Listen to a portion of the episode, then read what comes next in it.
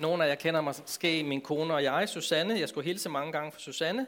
Vi har været mange år i Maja. Jeg har også været forstander på ME i 10 år sammen, og et enkelt år på Frønsberg. Så vi kender måske også mange af jer fra Maja. Jeg kan se, der både er gamle elever og forældre osv. Så, videre. så dejligt at være her. Tusind tak for invitationen. Det er godt at være godt gift. Det er sådan, at jeg har arbejdet som præst i Svendborg Pinsekirke, og på et tidspunkt, hvor vi havde kørt Fairtrade i otte år med 45.000 mennesker ind og købe varer og få nogle gode samtaler, så havde vi kommet bagud med moms og skat og ting og sager, og så blev ledelsen enig med mig i, der er ikke nogen løn til præsten i Svendborg Pinsekirke. Det var jo sådan lidt ærgerligt. Nå. Og så sagde vi, okay, jeg må undvære lønnen tre måneder, og så finder vi jo nok ud af det. Så gik jeg hjem til min kone, og så sagde hun, du må finde et job. Et job, sagde jeg. Jeg er jo en gammel mand. Jeg har været 40 i rigtig mange år, og så rendte jeg ind i det problem, at vores datter blev 40. Øh, så har jeg været nødt til at finde en ny fortælling, som handler mere om sandheden, at jeg er den alder, jeg nu er, 64. Men det er det tilbage til, da jeg er 57 år, og hvem vil have sådan en gammel mand? Og jeg tænker, jamen søg et job, søg et job, søg et job. Øhm, skal jeg sidde i Rema 1000, eller skal jeg gå med aviser, eller hvad skal jeg lige gøre? Øh, så V, I kender det, der hedder VC, ikke også? Hvis man så bytter rundt, så er noget, der hedder CV. Og, og øh, det kunne min kloge drenge godt hjælpe mig lidt med, og vi fik lavet ikke et VC, men et CV. Og det fik jeg så sendt til Sankt Hans øh, psykiatriske afdeling. Jeg har altid interesseret mig for Gud og mennesker. Og øh, så søgte jeg en stilling, en introstilling, øh, som i psykiatri, så en fuldtidsstilling, en introstilling et års tid i Stang Hans, og så også i Svendborg. Og øh, så har jeg en af de der oplevelser tilbage til, at Guds veje er urensagelige, og Helligånden leder os, hvorhen nu han vil. At så ringer overlægen til lille mig, som min selvtillid var ganske, ganske, ganske lille i forhold til det med at gå ind i lægegærningen igen, selvom jeg arbejder på slusen og gjort det i mange år.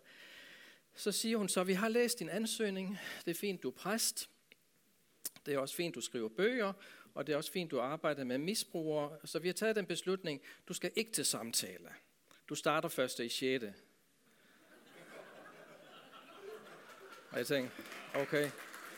Um, jeg vidste ikke rigtigt, om det var lille mig, hun snakket med, men det var det så. Bare jeg, der ikke forstår mig helt, det er jo så fordi, at da jeg var 16, så kørte jeg rundt på en cykel, og så stod der bag på cyklen, undskyld mig. Så, så var det sådan ligesom sagt. Så min selvtillid er normalt ikke sådan bullerne stor. Og det var den, men sanden heller ikke i forhold til at gå ind i det her. Og jeg takkede jo mange gange til den her overlæge, og så sagde jeg, hold da op, tusind tak.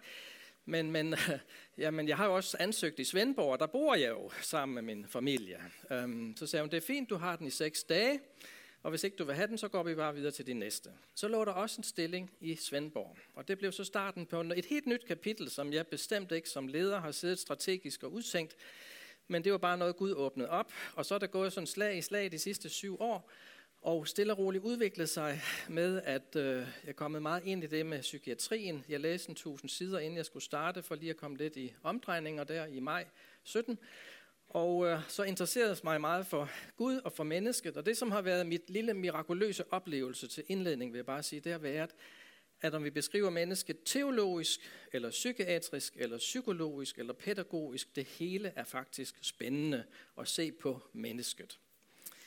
Det var lige en kort indledning, og ellers så skal jeg jo nok prøve at holde mig til emnet, bare sådan I ikke tror, I har en eller anden meget klog mand stående her. Så er mit ønske, ligesom det sikkert er for jer, at forstå den tid, vi lever i, prøve at forstå sig selv, og også prøve at forstå Gud, og forstå Guds veje, og først og fremmest også have en retning i, at øh, vi har ikke så meget at komme med, fem brød og to fisk, men Jesus han har alt det, vi har brug for. Så min retning, det er Jesus. Midt i det, så lever vi jo en tid. 44 procent bliver der meldt af, at unge mennesker, er ramt af mistrivsel, af psykisk lidelse. Vi ved, at hver tredje får en psykiatrisk diagnose, så der er jo ingen af os, der sidder herinde, der ikke selv er ramt, eller kender nogen, der er, har, er blevet diagnostiseret, eller har et eller andet, man slæver med sig af noget, der er svært. Og så har vi jo ikke engang stress med, som er jo blevet en folkesygdom. Øh, stress er ikke en psykiatrisk diagnose. Der er tusind psykiatriske diagnoser, og jeg har tænkt at gennemgå dem fra nu af, hvis I sætter jer godt tilbage. Den første hedder Alzheimer, det er 0,00, den kan alt. Nej, okay. Vi er ramt af en epidemi, nærmest en epidemi, hvor vi siger, og hvad er det, der, der sker? Jeg skal lige se, hvor peger jeg hen her. Jeg peger, jeg peger, og jeg peger. Jeg trykker. Der kommer den. Bare lige for at starte med en lille begejstring. Du kan stikke din, en, en arm til din sidemand. Du kan også glæde dig selv over det. Du er altså underfuldt skabt. Jeg er sådan en lille mand, der godt kan lide at regne, og jeg laver et lille regnestykke. Og det er kort og godt, at du består af 10 billioner celler. Og i hver celle, der er der en DNA-streng. Og den DNA-streng, den ligger inde i kernen, og den kan man så pille ud, vikle ud, og så er den to meter høj. Hvis man så tager 2 meter gange 10 billioner celler, så har vi dig. Hvor langt er det så? Ja, det er herfra ned til, til tankstationen hernede. Nej, det er faktisk herfra til solen og tilbage igen 67 gange. Så har vi dig. Så jeg omgås ateister med meget, meget stor erbødighed.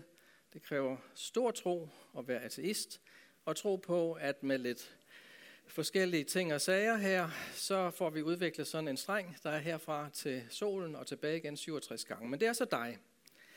Det, som så er vores virkelighed, det er jo så, at på en eller anden måde er man blevet begejstret for dig, for mig, for mennesket.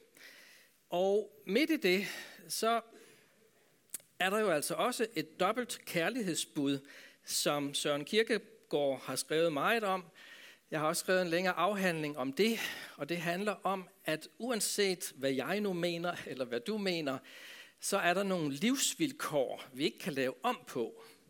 Et livsvilkår, det er ligesom, sådan er det. Og det er jeg slet ikke i tvivl om, at Guds livsvilkår for alle mennesker, det er at leve i det dobbelte kærlighedsbud. Det vil sige, elske Herren din Gud af hele dit hjerte, hele din sjæl, hele din styrke, og din næste som dig selv. Så hvis du skal tegne det billedligt, så er Gud den store, vi elsker, og så er vi selv en lille cirkel, og vores næste en lille cirkel. Og kærlighedens kredsløb, det handler om, at jo mere du finder dig selv, jo mere finder du også din næste, og jo mere du finder din næste, finder du Gud, og jo mere du finder Gud, jo mere finder du dig selv. Så det er en sådan kærlighedens kredsløb. Og det, der er sket i vores tid, det er, at mange har dømt Gud ude. Og så er næsten ikke blevet den næste, vi møder. Der er det danske sprog jo bedre end det engelske. På engelsk er det neighbor. Men næste er jo et fantastisk ord. Det næste, det er den næste. Jeg møder. Så jeg kan ikke sådan ligesom udvælge mig og så sige, jeg vil gerne være sammen med dig og ikke øh, med dig. Den næste er den næste, vi møder. Og det dobbelte kærlighedsbud, det er kort og godt for mange danskere blevet overset. Og det vil sige, at hvis vi dømmer Gud ude og næsten ude, så er der kun mig tilbage. Så kommer der et kæmpe tryk på det jeg, og det kunne man så godt kalde mange forskellige ting, men Niels Christian Witt siger det på den her måde, Syddansk, Syddansk, eller professor ved Syddansk Universitet, at patienternes skrig har overhalet sundhedsmæssigt sundhedspersonalets kompetencer. Fordi der er så mange, der har eksistentielle spørgsmål. Hvem er jeg? Hvad sker der, når jeg dør?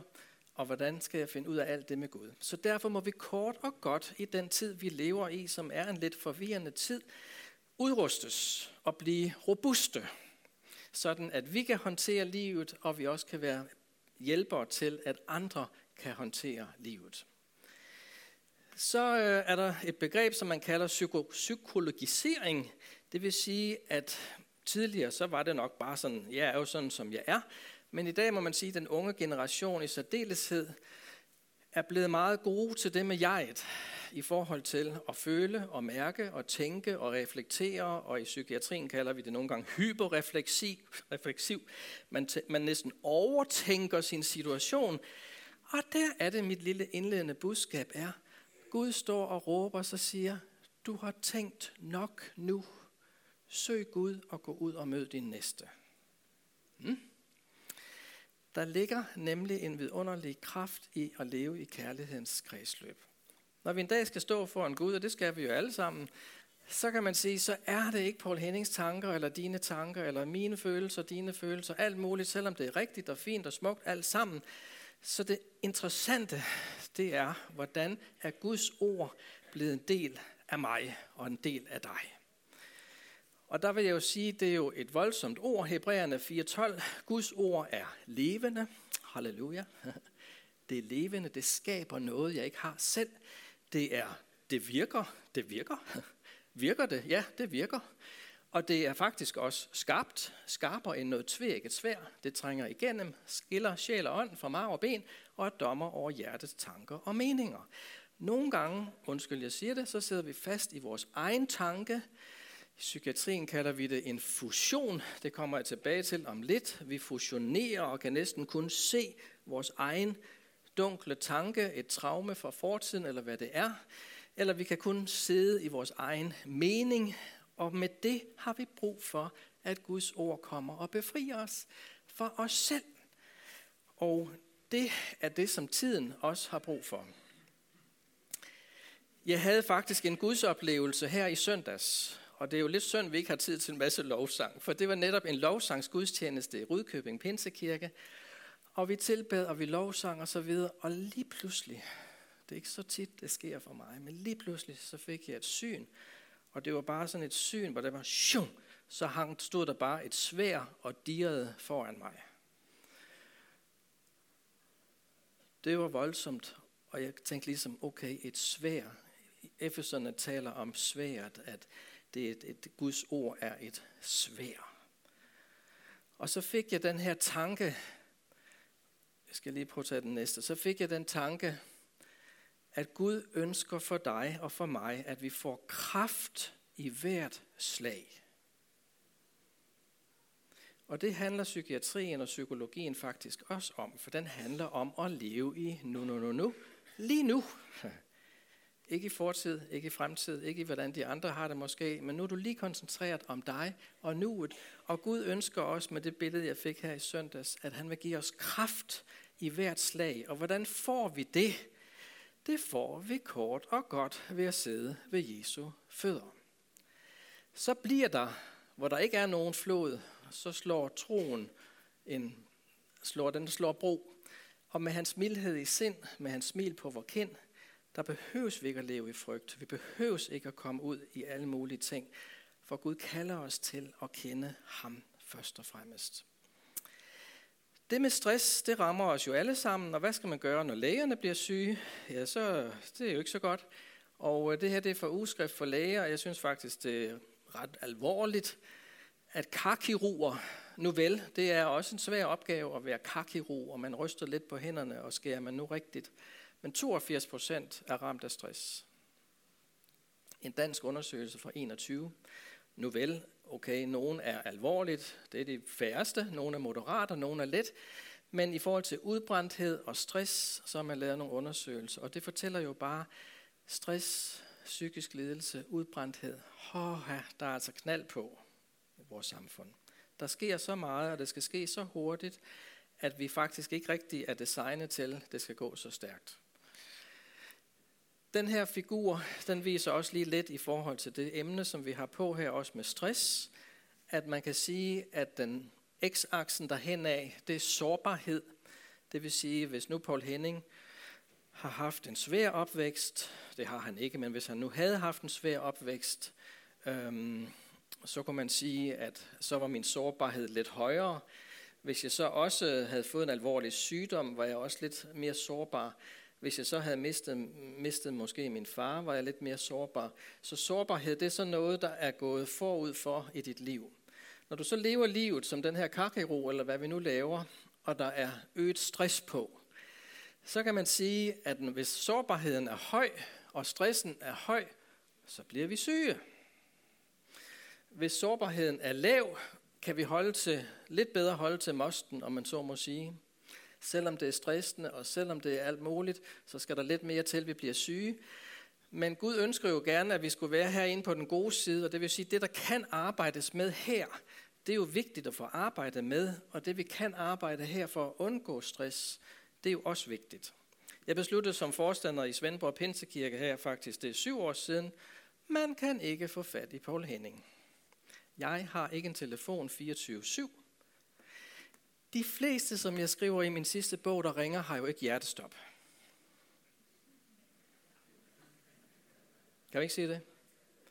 Man kan jo godt tro, at når man ringer, at det kan ikke vente til i morgen.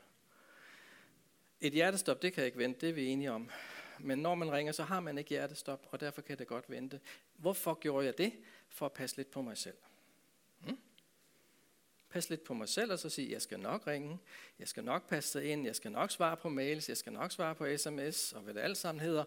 Men jeg tager lige kontrol over mit liv, sådan at jeg ikke hele tiden bliver afbrudt. Så man kan sige, at sårbarhed, det kan komme med mange ansigter. Der kan være noget genetisk bestemt, der kan være noget opvækstbestemt, der kan være nogle traumer, der kan være noget sygdom, der kan være nogle socialt udsatte situationer, så mange ting spiller ind. Og alt det her, som sagt, det er på den, den akse hernede, og mit budskab er, at vi skal være ærlige og i tide få taget hånd om de ting, som der skal tages hånd om. For mange ting går altså ikke bare af sig selv, der skal tages hånd om det, som også er svært. Der er lavet her i indvandrerklinikken i Odense Universitet, afdeling Q, en fantastisk undersøgelse, hvor man havde 59, hvor man samlede alle specialer og oplæg fra hele sundhedspersonalet i forhold til det her begreb sårbarhed blandt patienter. Og det kan vi ikke nå at gennemgå hele det, men jeg vil bare lige vise jer det billede, man nåede frem til. Man nåede frem til den grundtanke, at tilbage til stress, så kan man sige, okay, hvis du har rigtig mange ting nede på x-aksen, så er du potentielt sårbar. Men så er der også det, der hedder selvoplevet sårbarhed, altså sagt på en lidt mere populær måde. En ting er, hvordan du har det, noget andet er, hvordan du tager det. Er det ikke rigtigt? Der kan være to, som begge to har diabetes. Den ene er ved at gå helt i stykker på det, og den anden lever fint med det. Så for os alle sammen, i alle situationer, så er der noget, man kan sige, det er reelt. Sikke et traume, du var igennem, det er reelt. Du har mistet din mor, det er reelt. Der er nogle potentielle ting, der gør det reelt. Og så er der selvfølgelig også, hvordan du reagerer på det. Og det er jo her, Jesus gerne vil gøre os robuste så vi kan holde til alt det, der nu sker. Så fandt man ud af, at, øh, nu skal jeg lige se her, den kommer der. Man fandt ud af, at der var en hel masse cirkler rundt omkring det, og øh, det kan vi ikke tage tid til at gennemgå her, men jeg vil bare sige, at øh, I skulle næsten tage et billede af det her. For det fortæller lidt om også, hvordan vi som menighed kan prøve at tage hånd om os selv og også tage hånd om de mennesker, der kommer i vores sammenhæng, og måske også er en del af kirken.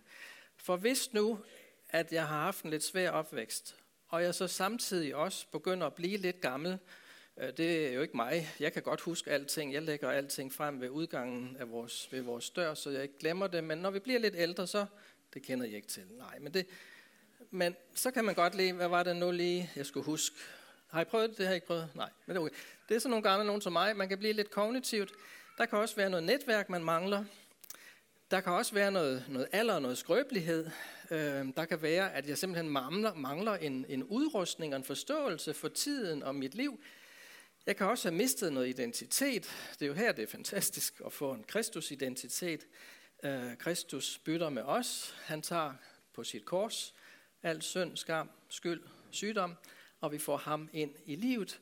Og det er jo det, man ikke kan fatte, hvorfor alle ikke vil være med til det bytte. Men, men sådan er det jo nogle gange svært at forstå. Jeg kan være fremmed, og der kan være noget også udfordring i min sociale position. Men alle de her ting påvirker os. Og hvad har det så med dig at gøre, og med mig at gøre? Øhm, det har nok at gøre, som Paulus siger i 1. Korinther 3, enhver se til, hvorledes han bygger. Er der nogen bibeltro, stærke folk, der kan huske det sted. En hver se til, hvorledes han bygger. Med alle de brevkasser, jeg skriver og så videre i udfordringen, så vil jeg bare hilse og sige, skrøbelighederne forsvinder ikke af sig selv. Tag nu hånd om skrøbelighederne i tide. Få Kristus ind og hjælp dig. Vær en del af Guds opfindelse, menigheden. Find din gave og din opgave. Byg et netværk i tide. Og som en skrev til mig her for et par uger siden i forhold til, hjælp, jeg er blevet pensionist, hvad så? Så har jeg den med her i, kom i går. Hvordan finder jeg en meningsfuld opgave som pensionist? Jeg har skrevet 180 brevkasser. Jeg synes jo faktisk, at alle burde bruge 12 kroner om, om ugen til en udfordring.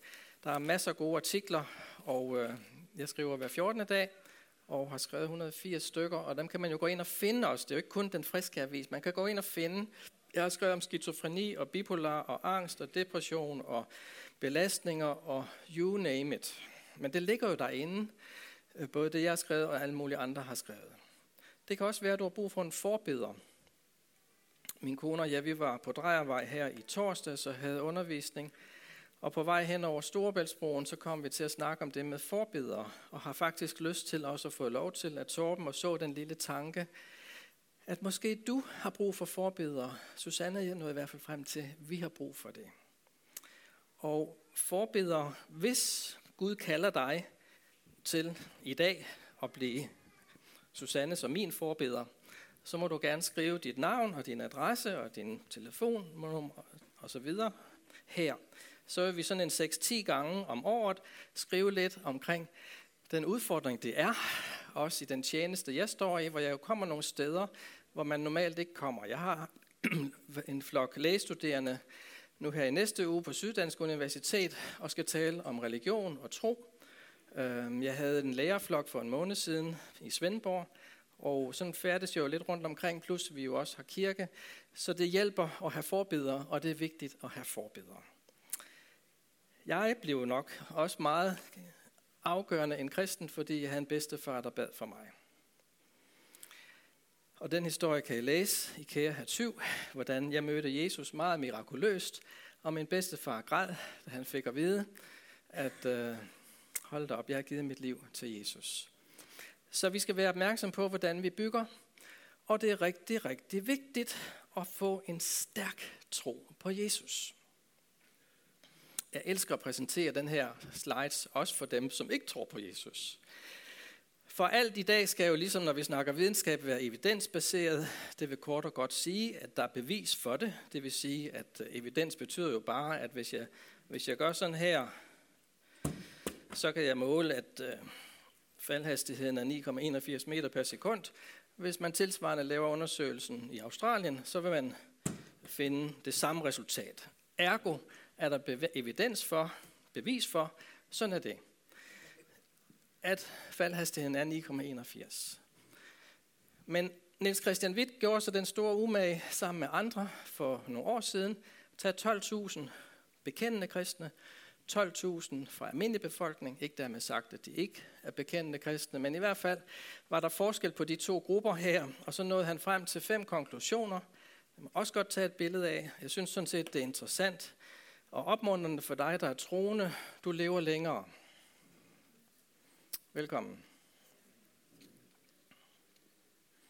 Du lever længere, og du er bedre i stand til at håndtere psykisk lidelse.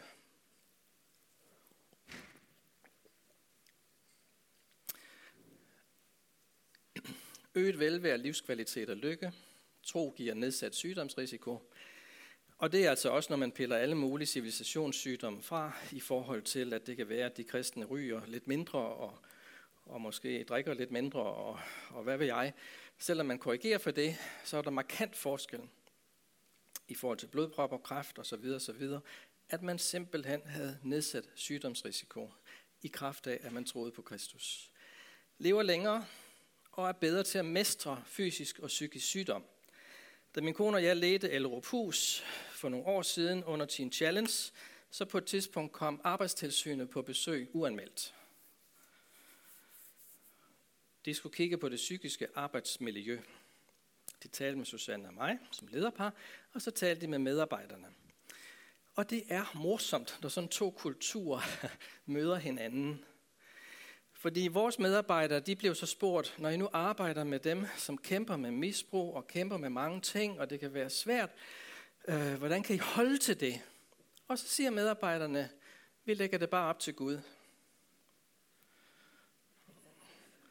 Øh, og så sad arbejdstilsynet så, og så fandt de på, at på det her sted, så havde man altså en ventil, kaldte de det, hvor man ligesom kunne komme af med det tryk. Og det er meget godt sagt. Så det lykkes at få forenet de to kulturer. Um, og det er jo egentlig det, der ligger her, at Jesus han siger, kast, eller Peter brev siger, kast din byrde på Herren, for han har omsorg for dig. Nogle gange så skal der flere kast til. Det ved ikke, om du har prøvet. Definitionen på et kast er jo egentlig, man slipper. Er det ikke det? Det er ikke kun mig, der har prøvet at kaste flere gange og ikke slippe, men det er sikkert også dig. Men når vi kaster, så skal vi slippe. Og det er jo det, der ligger i det. Jesus, jeg kan ikke overskue det her, men det skal jeg heller ikke. Du kan. Og det at være ved Jesu bryst og være ved Jesu fødder og leve med ham, det er ikke mig, der lever, men det er Kristus, der lever i mig, det er livsforlængende.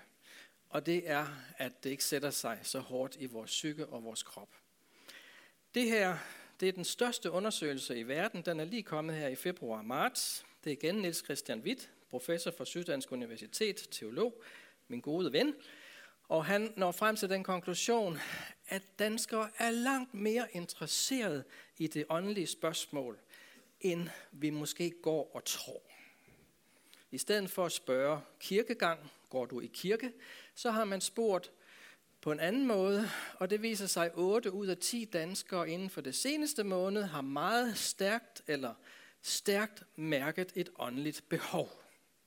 Okay? Det er jo interessant. 80 procent mærker et stærkt, eller et meget stærkt åndeligt behov, og den her undersøgelse er så stor og så vigtig, så den er, den er også offentliggjort i Lancet, som er en af de største fagblade, vi har. Bare for at sige, når du snakker med din nabo, eller du møder en, som ikke kender Jesus, så kan du hilse og sige, ved du hvad, hvis ikke du tror på Jesus af anden grund, så kan du starte med det her. Der er mange veje ind i Guds rige. Og i forhold til, at du er fuldstændig ligeglad og en kold kalkun, og ikke diskuterer og ikke overvejer noget som helst åndeligt, så er det bare så at sige, at vi er meget private i Danmark, men vi er også for private, og det er okay at få en spændende snak. Og alle mennesker har et åndeligt behov. Og ved du hvorfor? For Gud har skabt os med et tomrum herinde. Min hund, Olivia, Bernardsen, 40 kilo, er ikke religiøs. Den søger ikke på den måde noget åndeligt. Du er religiøs. Jeg er religiøs. Vi søger. Vi søger. Og hvorfor har Gud skabt det sådan? Ja, det er da meget smart. For han har skabt det sådan i vores indre, at han kalder os til at søge ham. Ikke bare en holdboldklub eller en masse penge, men ham, som alene kan tilfredsstille vores inderste menneske. På hele den baggrund, så blev jeg så i 1920 meget begejstret for noget, der hedder Accept Commitment Terapi, som er en løftestang til fornyelse af vores sind, og noget vi arbejder med. Til min store overraskelse, så var det næsten de samme ord, som jeg kunne hive ud af Bibelen. Og det var det, der gjorde, at jeg tænkte, hold da op, det må jeg arbejde lidt mere med. Så det endte med, at det blev en bog, der hedder Psykiatro, og den, øh, den blev lidt tyk, 350 sider, og den har altså taget salme 23 som 16. Er der nogen, der har læst den? Nogle få, ja. Øhm, var den god? Det er næsten nødt til at sige. Der nikkes. Tak. Nej. øhm, den har lægger salme 23 som et fundament, og øh, salme 23 kender de fleste jo nok, The Lord is my shepherd. Hvis ikke jeg kender den, så har jeg måske set amerikanske film og set en begravelsescene, The Lord is my shepherd. Salme 23 er ren terapi. Herren er min hyrde. Hmm? Og så videre.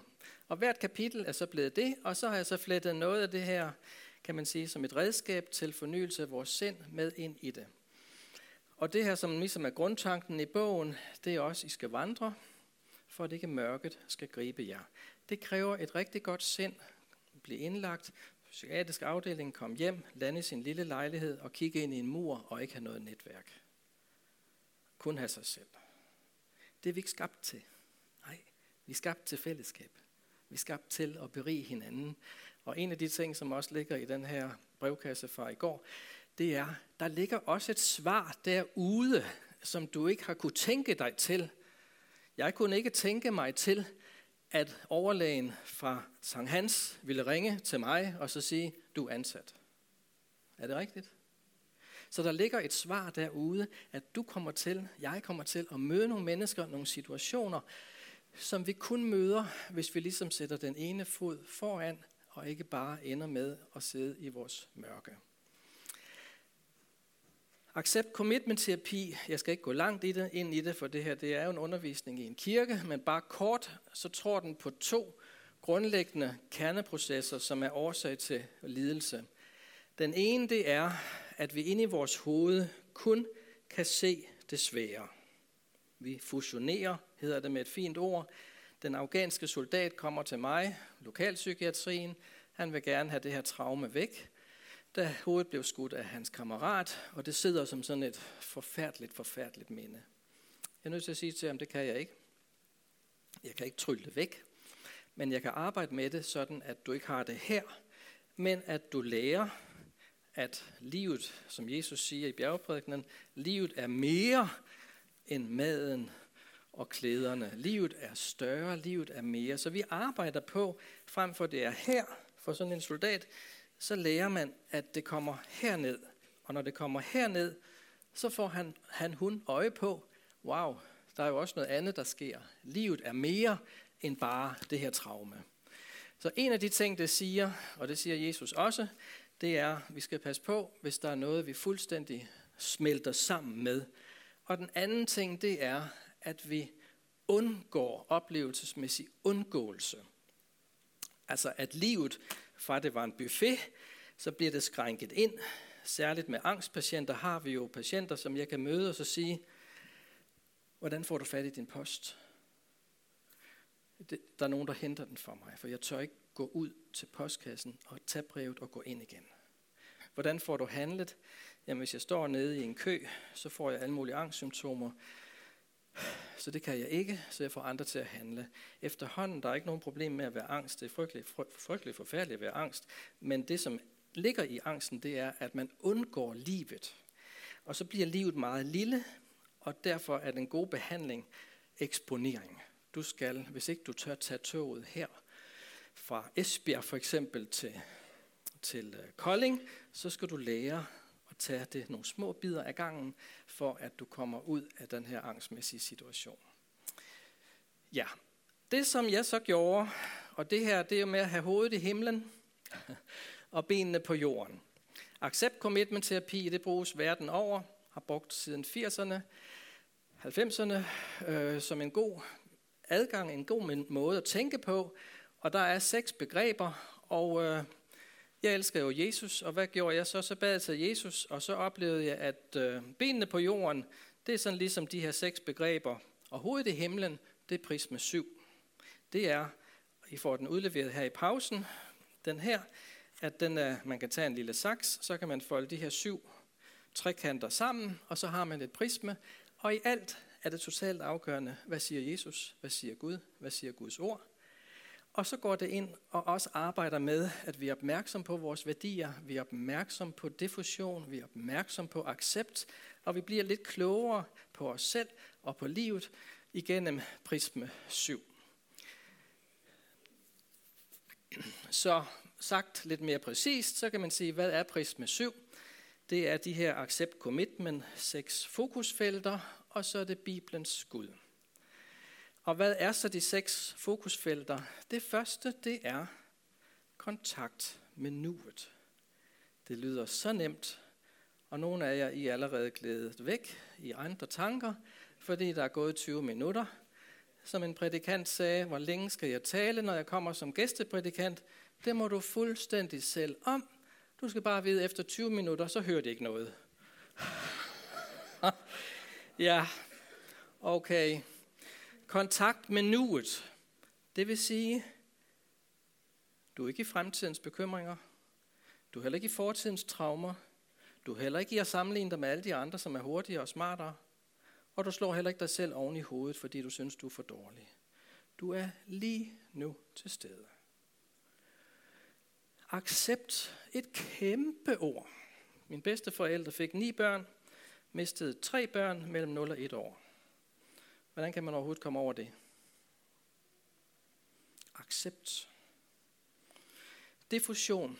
det er jo så det modsatte af den her afghanske soldat, som jeg fortalte om, der fusionerer med sit traume og kun kan se det. Så defusion, det er ikke at knuge det så hårdt, ikke at tænke det så meget, men langsomt lære, at Jesus siger, at livet er mere end, nu er det så sagt i bjergprækken, bekymring for mad og for tøj, og Jesus siger, at livet er mere end det.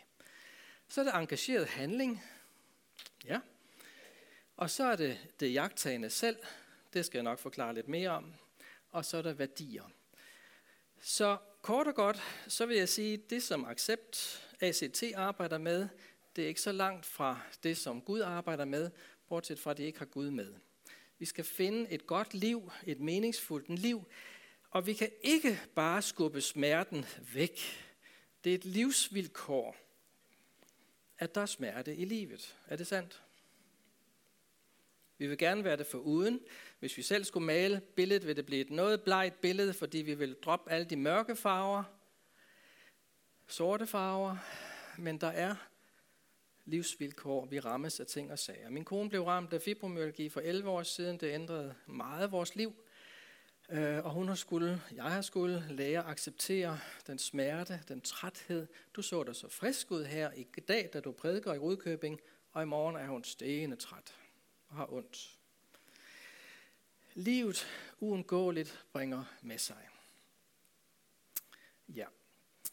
Se, øh, da jeg læste medicin, så lærte jeg jo også apparatfejlsmodellen, og den er sådan set meget god til mange ting. Den går i princippet ud på, du har blindtarmsbetændelse, vi fjerner den syge blindtarm, du er rask. Den samme tankegang er presset lidt over i psykologien. Og det vil sige, hvis vi nu fjerner det og det, så bliver du rask. Og der arbejder ACT på en anden måde og siger, nej, du kan ikke fjerne smerten, men du kan arbejde med den, så den får den rigtige plads, og den ikke fylder for meget. Hvordan fremkalder vi smerte? Det kan være ved, at vi tænker på noget dårligt fra fortiden. Det kan være, at vi bekymrer os for noget i fremtiden. Det kan være, at vi bedømmer os selv for strengt, slår sig selv i hovedet, synes aldrig, det er godt nok. Det kan også være, at vi sammenligner os med andre, som er bare meget hurtigere og meget smartere. Og nu skal vi lave en lille øvelse, for at I ikke falder i søvn, for de 20 minutter er gået. Har I et papir eller et eller andet, I lige kunne holde op foran øjnene? Et eller andet, der ligger løst, eller I også bruger bare jeres hænder. Så prøver vi nu at lave en lille øvelse, som går ud på, at inden du gør det med papiret foran dine øjne, så tænker du, det er jo ikke særlig pænt, det er en gudstjeneste, men du tænker på et eller andet, som er svært. Det kan være, at du er kommet herhen med en bekymring for et barnebarn, eller du er et eller andet, du synes er svært for din fortid, der er dukket op, eller et eller andet, du kæmper med. Og prøv lige at lave som om, du skriver det på det her papir, eller på dine hænder, eller et eller andet. Og hvis du så har den tanke, så prøver vi lige at lave den lille øvelse, at nu tager vi og lukker øjnene, og så tager vi det her papir op foran. Prøv lige bare at gøre det rent fysisk. I lægger jeres hænder foran, eller papiret foran jeres hoved, over jeres øjne, og øh, så i princippet kan I jo kun se det. Så prøv en gang at flytte hænderne og tage dem ned igen, og læg dem på jeres knæ. Og så lyt til, hvad Jesus siger. Livet er mere end det her traume. Det betyder ikke, at traumet ikke er reelt. Sygdommen er reel. Alle mulige ting er svære er reelt, men problemet for os opstår med det lille fine ord, der hedder ubalance.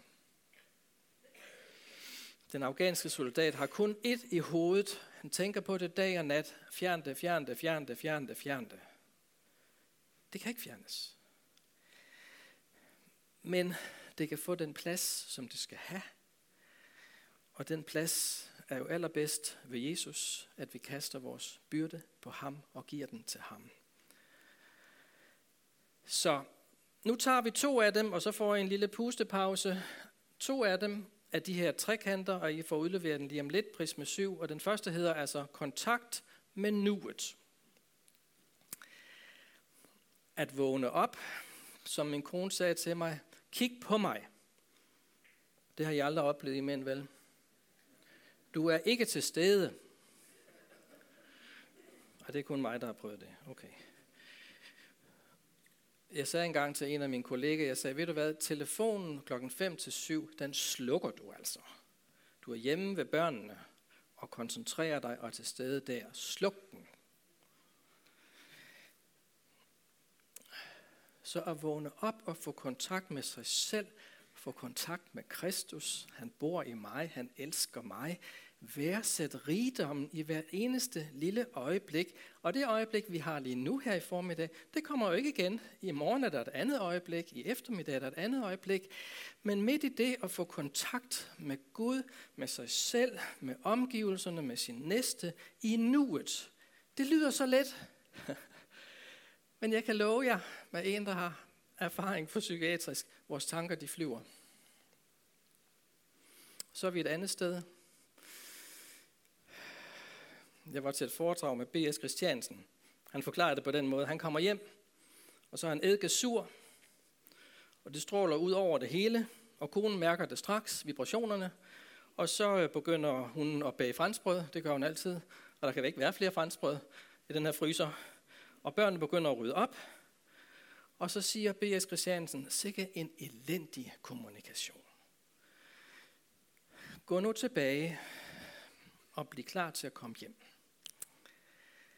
få lagt dit arbejde til side, eller også hvis ikke du kan det, så kom hjem og så sig, ved du hvad, kære elskede, det har været en hård dag, en svær dag, jeg har lige brug for at være mig selv et kvarters tid, så skal jeg nok komme ud og være god nok. Er det ikke rigtigt? Vi kan ikke ikke kommunikere. Børnene, og 90% af vores signaler er jo nonverbale. Så børnene fanger det, konen fanger det, hun bager franskbrød i et væk, og øh, sådan kan man jo blive ved. Um, vi har ikke brug for alt det franskbrød og alt det gluten, det dur ikke. Um, så vi skal værdsætte og være til stede i nuet. Og, og Kristus er jo med nu, nu, nu, nu, nu. Jeg har skrevet det flere gange også i brevkasserne. Det at være i nuet er noget stort. Og hvad sker der for den afghanske soldat, som er i nuet og får fusionen lagt lidt herned? Jeg har faktisk en god kammerat her, og telefonen ringer, og jeg skal også have lavet mad til i aften, og man begynder at leve livet.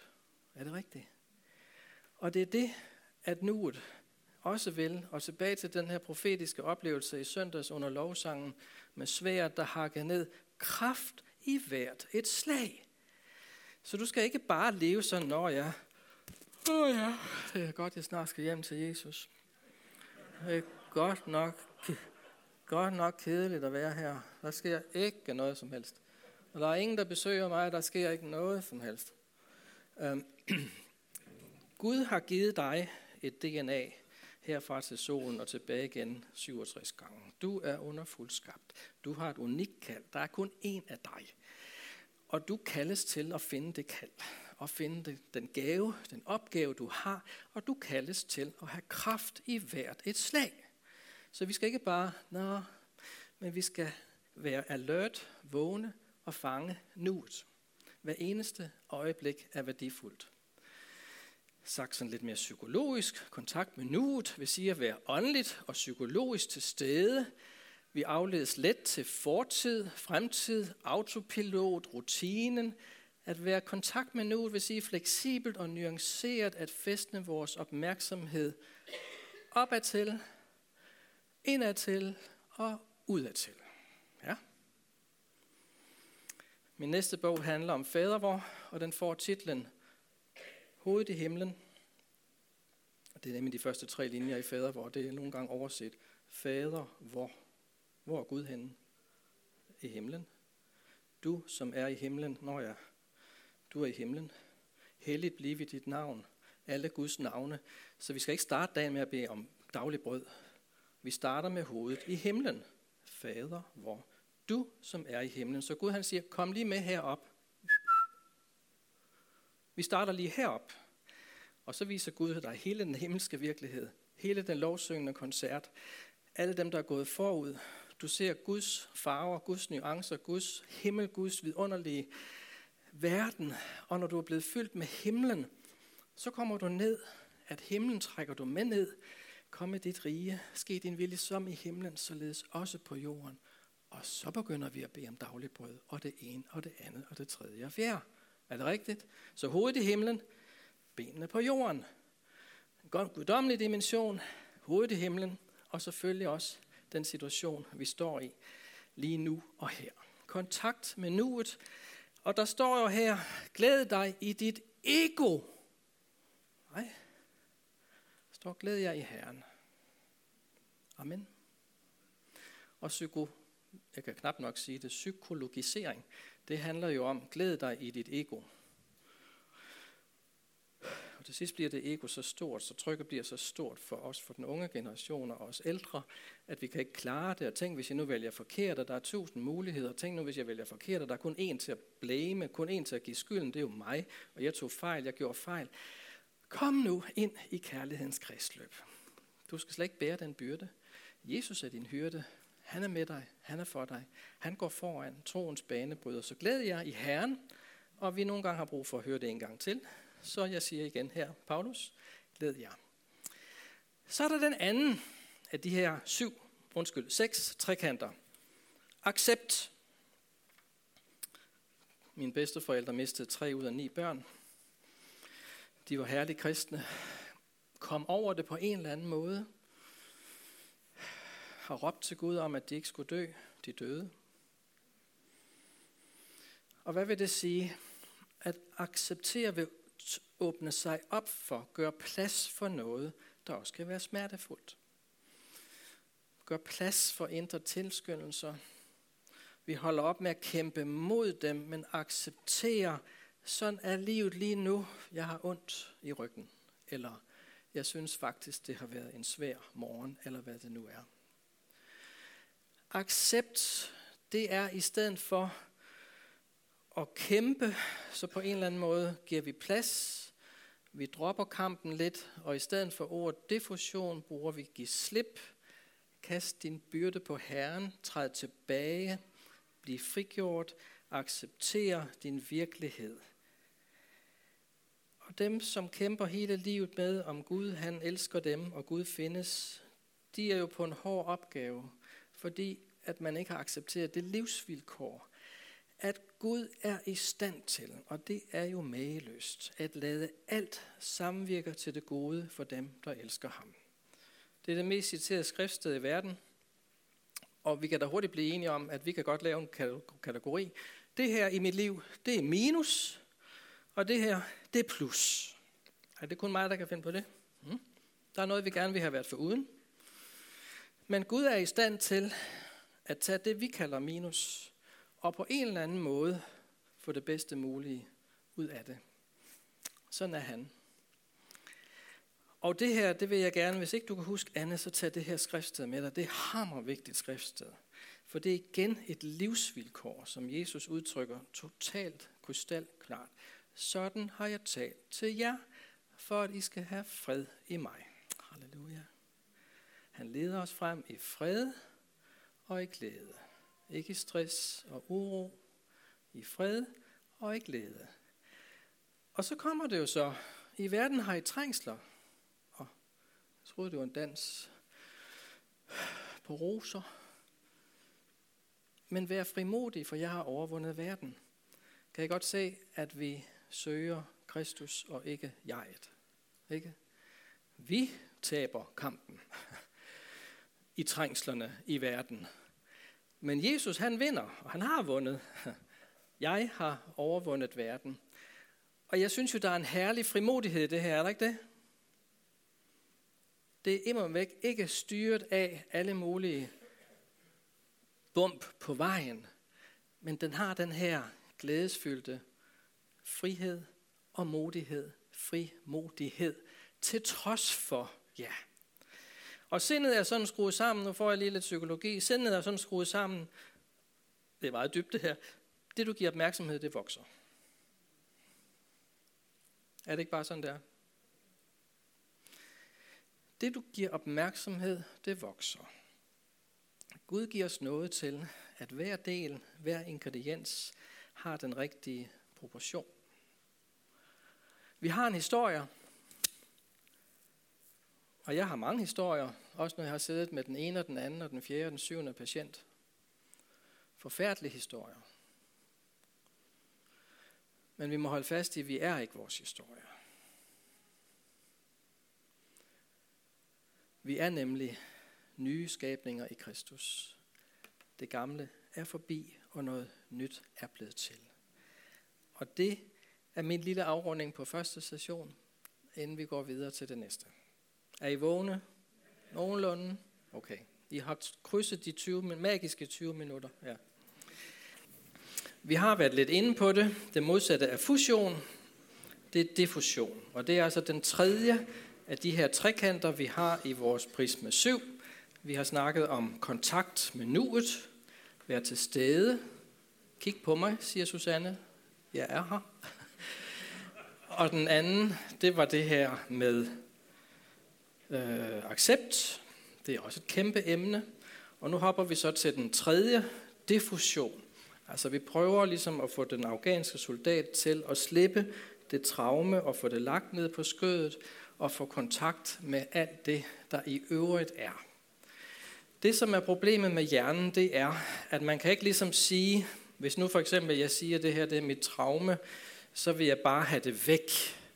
Jo mere jeg skubber det væk hen over bordet, tænk ikke på det, jo mere tænker jeg på det.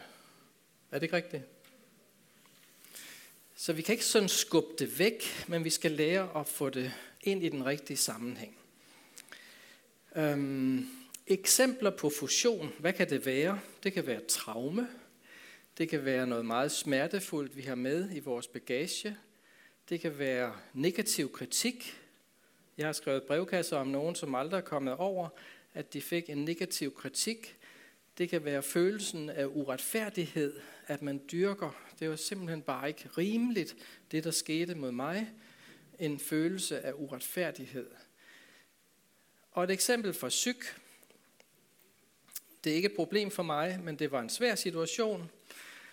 Jeg har dagvagt lørdag, og øh, bliver kaldt op der lige i vagtskiftet ved trætiden, og han, patienten kommer over for somatikken, som det hedder det fysiske, og vi har fokus på alle mulige fysiske ting, ikke så meget på det psykiske. Han har ikke haft nogen selvmordstanker i tre uger, så hele personalet har slet ikke den tanke, det har jeg heller ikke.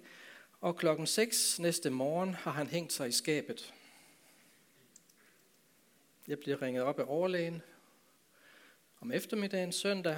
Det er ikke fordi, jeg har gjort noget forkert, men jeg var den sidste læge. Og øh, det er jo det, enhver psykiater frygter lidt, hvornår sker så noget her. Øh, det var en gammel mand, og han havde mange sygdomme osv., men det var frygteligt. Og det bliver så en masse psykolog, psykologer omkring det, og man bliver hvad hedder det, snakket om osv. osv. Og hvad gør jeg så?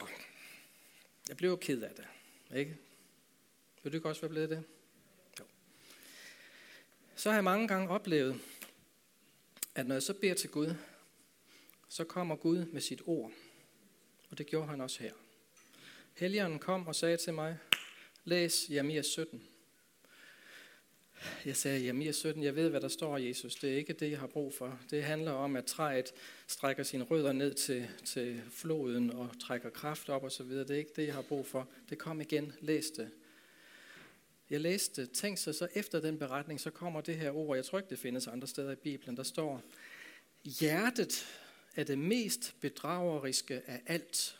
Hvem kan gennemskue det? Synes I ikke, Helligånden er utrolig? Det er jo total frisætning af mig. Hjertet er det mest bedrageriske af alt. Altså, hvem kan gennemskue det? Er det ikke pang ind i situationen? Og det er jo det, jeg mener med et liv sammen med Jesus, et sammen med den hellige ånd. Og jeg delte det her også til psykologer og dem, der nu havde kæmpet med genoplevning og så videre, og de var jo også lidt paf på det at vandre med Jesus og få den hjælp i sådan en krise, sådan en situation. Så sådan er han. Han hjælper os, sådan at det, som kunne være blevet en negativ erindring og noget forfærdeligt og selvbebrejdelse, og kunne jeg, og kunne jeg ikke, og kunne jeg, jeg kunne ikke have gjort noget, det er ikke sådan, men alligevel, så skyldfølelse, negativ selvvurdering, smertefulde erindringer, sygdom, diagnoser, der kan være mange ting, der kan gøre, at vi fusionerer. Så det vi prøver på at øve os i med en defusion, det er, at vi knugende holder det op. Jeg tilgiver ham aldrig. Eller knugende holder op. Så sagde hun også det der. Eller hvorfor, hvorfor, hvorfor, hvorfor har Gud tilladt, at Susanne har fået den sygdom fibromyalgi? Hvorfor, hvorfor, hvorfor, hvorfor? Det er det store tema. Hvorfor, hvorfor? Eller acceptere, vi har råbt til Gud. Vi har bedt til Gud. Hun er stadigvæk syg. Okay. Vi accepterer på en eller anden måde, sådan er det. Gud kan stadigvæk helbrede hende, stadigvæk ske mirakler, men. Vi holder det let, i stedet for at knuge det hårdt. Vi træder lidt tilbage, adskiller os lidt fra tanken, for tanker er bare tanker. Det er ikke det samme som en sandhed. Det er sandt, at du har tanken, men tanken er bare en tanke. I stedet for at blive fanget af vores tanker, koste rundt af dem, lad det vi komme og gå, som de var biler, der kører forbi vores hus. Ja, jeg sidder og beder, råber til Gud, der er en lille smule forstyrrelser. Jeg lader det passere. Vi ser vores tanker som det, de er, ikke andet end ord eller billeder. Vi har den vidunderlige mulighed, at vi råber til Gud. Vi beder til ham. Og vi ved, at når vi beder, så giver han os. Når vi banker på, lukkes det op. Og når vi søger, så finder vi. Og det er det, Gud han kan. Nogle af jer har set det her billede. Hvor mange har set det billede? Okay, det er godt nok ikke mange. Claus Nielsen, han kom ind til vores kirke i Svendborg, og vi havde sådan, det var ikke fordi jeg er særlig klog, men jeg havde læst et sted, at storytelling, det er smart. Så når man nu har ungdomsansvaret, så lavede vi sådan storytelling ungdomsaften, at hver fik lov at fortælle sin historie. To teenager havde været i spjældet i Burma. En var blevet befriet fra misbrug, og så var der Claus også, som en af de der mange unge, og han sagde, jeg er ateist og paranoid skizofren. Okay, spændende. um, og så den korte og den lange udgave, det har jeg også skrevet lidt om i et par af bøgerne, det er jo så, at Claus begynder at komme i kirken. Han øh, kommer til tro på Gud. Uh, det er i sig selv fuldstændig vidunderligt, og det vigtigste. Men han er stadigvæk 700 mg kiterapin, antipsykotisk medicin. Han er stadigvæk diagnosen, han er stadigvæk angst, han er stadigvæk paranoia, han kan stadigvæk ikke komme af med det, han kan stadigvæk ikke køre over Svendborg Sundbroen, han kan stadigvæk ikke tage ind på Rådhuspladsen, der er mange ting, han ikke kan. Og så en søndag formiddag kommer han frem til gudstjeneste. Vi beder for ham, og som du gør sådan her, så fjernes hans sygdom. Wow. Det er jo ikke sådan, det sker altid, men sådan skete det her. I dag ser Claus sådan ud, og øh, det går an. Øh, jeg synes, at det er et godt skift. Er det ikke det? Det går an, og det er jo derfor, det er så fantastisk at leve sammen med Jesus. Han har så været på højskole, han er på Bethesda nu også som medarbejder, og Søren og mange andre har gjort et vældigt discipleskabsarbejde med ham. Han har arbejdet med det, men han er for længst kommet ud af medicin, erklæret af psykiateren, du er jo bip rask. Og det kan man egentlig ikke sådan lige blive. Det er i hvert fald meget vanskeligt at komme af med den diagnose. Så kan man jo sige, at det er jo sådan lidt psykologi og lidt helbredelsesmirakler osv., men hvis vi holder os til Guds ord, så synes jeg bare, at det her ord, defusion, har du meget tydeligt i Hebræerne 12, hvor der står, så lad der også os, som har så stor en sky af vidner, ja, fader, hvor vi er i himlen. Ikke? Ja. Sky af vidner, wow, man er hovedet i himlen, omkring os, og så er vi lige nede på jorden, så frigør os for enhver byrde, og for synden, som så let omklamrer os. Det er et lidt andet ord end fusion, men det er jo faktisk det, ikke? Den omklamrer os. Jeg kan kun se det problem. Og holde ud i det løb, der ligger foran os, i det vi ser hen til Jesus, troens banebryder fuldender, og så videre holder ham for øje, for vi ikke skal blive trætte og miste modet. Og vi mister modet og bliver trætte, når vi er i en fusion. Sådan er det. Så defusion er et vigtigt ord. Og som tidligere nævnt, så siger Jesus det på denne måde her. Vær ikke bekymret for livet, hvordan I får noget at spise, hvordan I får tøj på kroppen. Livet er jo mere. Halleluja. Ikke? Jo. Vi har haft et år, hvor vi har lyttet på elpriser og inflation og så videre. Man kan nærmest tænke som om, at der ikke er andet her i livet end inflation og elpriser og så videre. Jeg vil bare sige, at livet er mere end maden og lægemet. Og vi bombarderes jo fra nyhederne, som er nogle gange jo de her ting, som er en udfordring, er et problem, bliver for store. Det er jo djævelens bedrageri. Vi ved mere om alle mulige ulykker, der sker rundt i verden, end hvordan vores nabo har det. Og når vi så endelig skal til at hjælpe vores nabo, så er vi så fuldstændig mentalt udmattet af at høre al den elendighed, vi har hørt på skærmen, som vi stort set ikke kan gøre noget ved. Og hvis djævlen gør det for os alle sammen i hele verden, så er det da et stort bedrag. Så kommer det næste. Engageret handling. Dybt bibelsk og altså også accept commitment. Den fjerde trekant, vi har på her. Vær fokus på din næste, på Gud, mindre på dig selv, din krop, dine tanker og følelser. Og engager dig. Lev dit liv i Kristus. Sæt den ene fod over den, foran den anden, og bær over, også når det kikser. Hvis tanker og følelser ikke var et problem, hvad ville vi så gøre mere? Jeg kan hilse og sige for mig selv og alle mulige samtaler, at nogle gange sidder vi fast i tankerne. Er det rigtigt? Tankebygninger lige frem, som rejser sig imod erkendelsen af Gud. Følelser sidder vi fast i. Og Gud vil ikke, vi skal sidde fast i det, erkende det som det er. Og det her er altså ren medicin. I skal Ja, lægen kan, praktiserende læge kalder det motion. Jesus siger, I skal vandre, mens I har lyset, for at mørket ikke skal gribe jer. Paulus siger det på den måde, og hvem kunne gøre det som Paulus med at have ødelagt og myrdet og alt muligt over for den kristne menighed? Alligevel siger han, jeg glemmer det, der ligger bagud. Strækker mig mod det, der ligger foran, jager mod målet efter sejrsprisen, som Gud fra himlen kalder os til i Kristus. Således skal vi tænke. Hey, hey. Sådan skal vi tænke. Ja, du er ikke i fortiden. Du har kontakt med nuet. Jo, man kan godt komme tilbage i sin fortid og sådan nogle svære ting, men så tænk lige på, og det er det, hovedideen er, du skal blive psykologisk robust. Jeg skal blive psykologisk robust sammen med Jesus, så vi ikke fanges af de her ting, som kan fange os i tanker, i følelser. Og så skal vi selvfølgelig, og det er da befriende, bruge den nådegave, vi har, ikke den nådegave, vi ikke har. Det er dybt. Som gode forvaltere skal vi bruge det, vi har fået, til at tjene hinanden med. Og det her, det er jo også et flot eksempel i Isaias 58, det er jo ren Bethesda også, det her han har sagt. Det er også ren Betania, det er ren kristendom. At du deler dit brød med den sultne, at du giver husly til hjemløse stakler, at du har klæder til den nøgne og ikke vender ryggen til dine egne. Hvad sker der så? Der skal dit lys bryde frem. Er det ikke stærkt?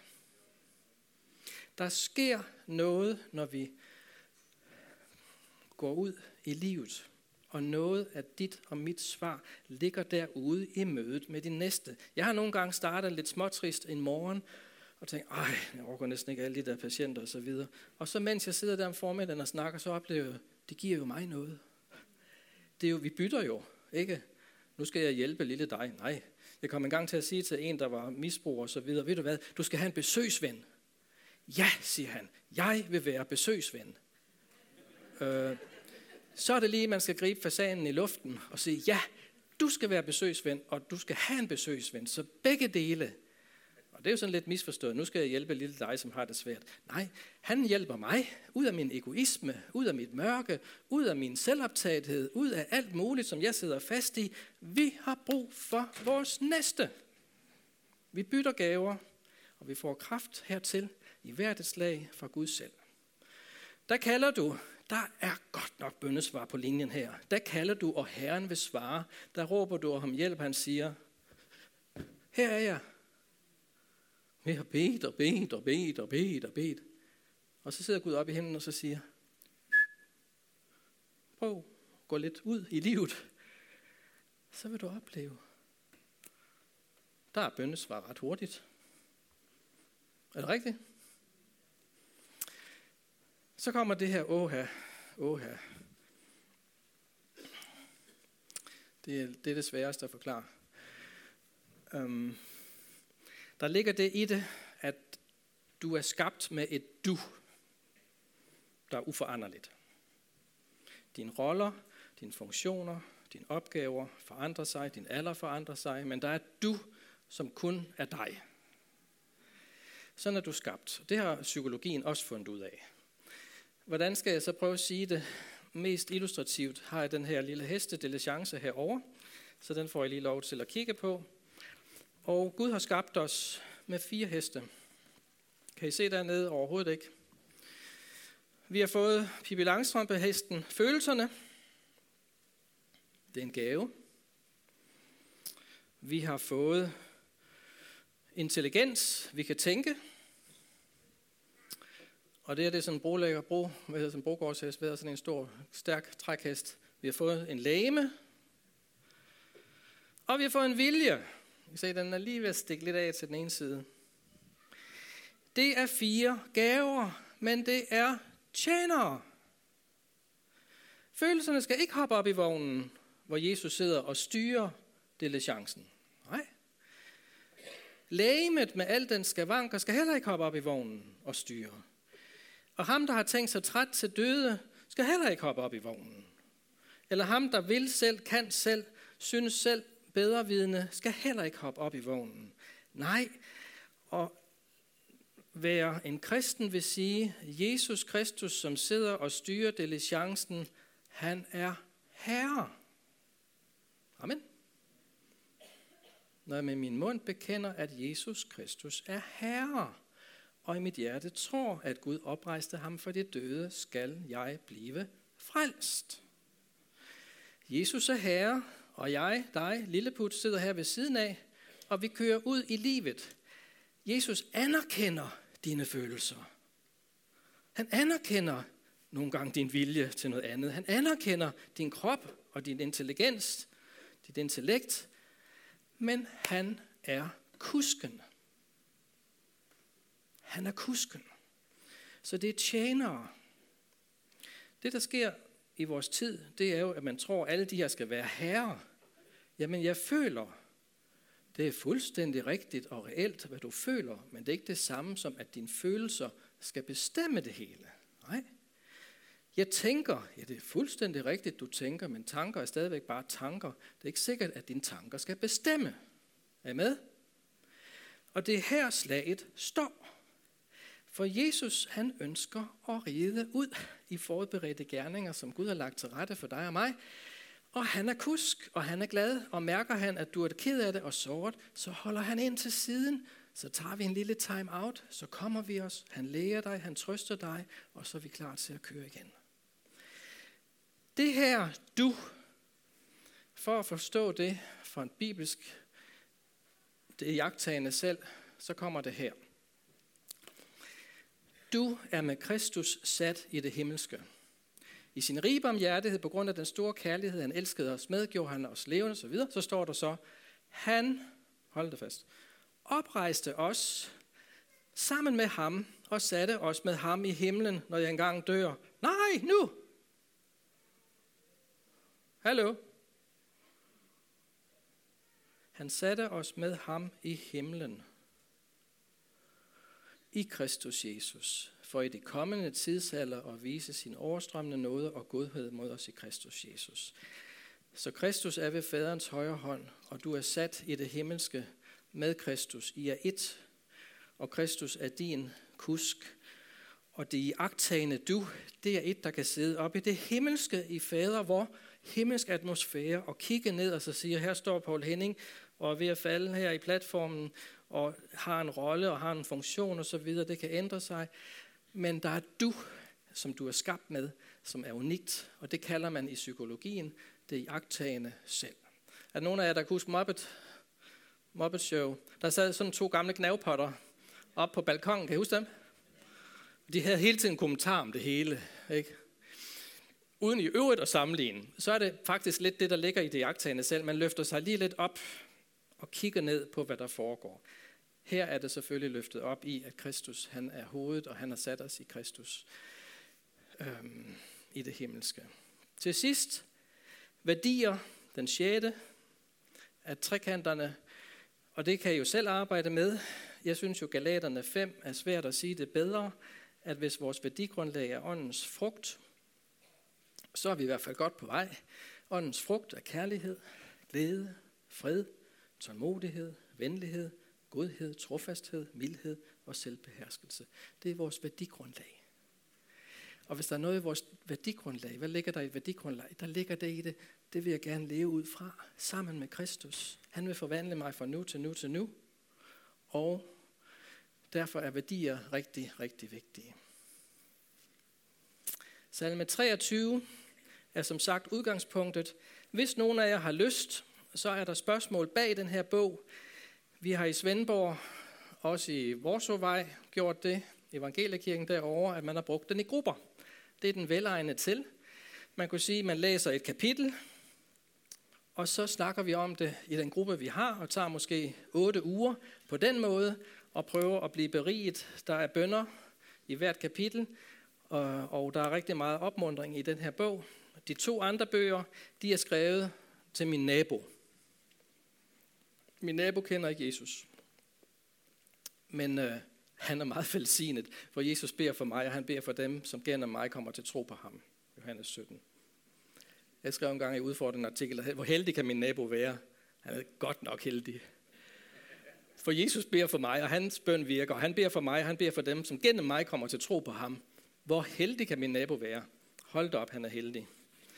Og der kan man hjælpes lidt på vej, og det har vi brugt rigtig mange. De ligger også på vores afdelinger på sygehus og så videre, bliver brugt vidt omkring. Så jeg vil bare opmuntre til også at overveje det her med den bog. Nils Christian Witt har skrevet en, en, en anbefaling på bagsiden af bogen, hvor han skriver øh, en usædvanlig sjælden bog, kombinationen af videnskab, psyke, personlig tro, og opmuntres også her på forskellige vis til at bruge i kirker og sundhedsvæsen. Så overvej det, 249 kroner, og så vil jeg bare sige, det er vidunderligt at være menighed, og videnskaben viser, at det er det, det går ud på. Det er min sidste slide. Man har lavet forskning i Australien, som siger de her tre ting, A, B, C.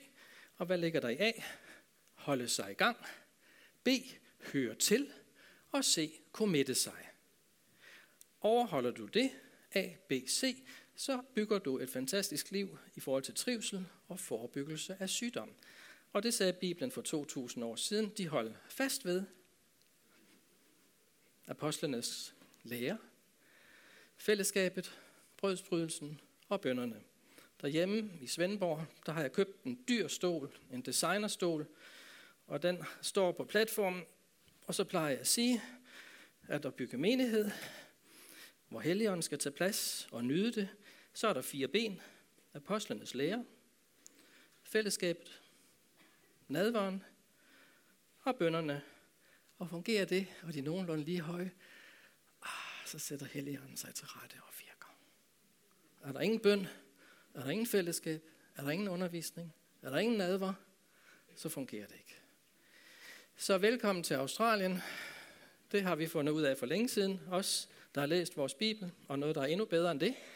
Men der ligger noget fantastisk også i at se igen, igen, igen, at evidensbaseret forskning når frem til det, som Bibelen har sagt hele tiden. Det var det.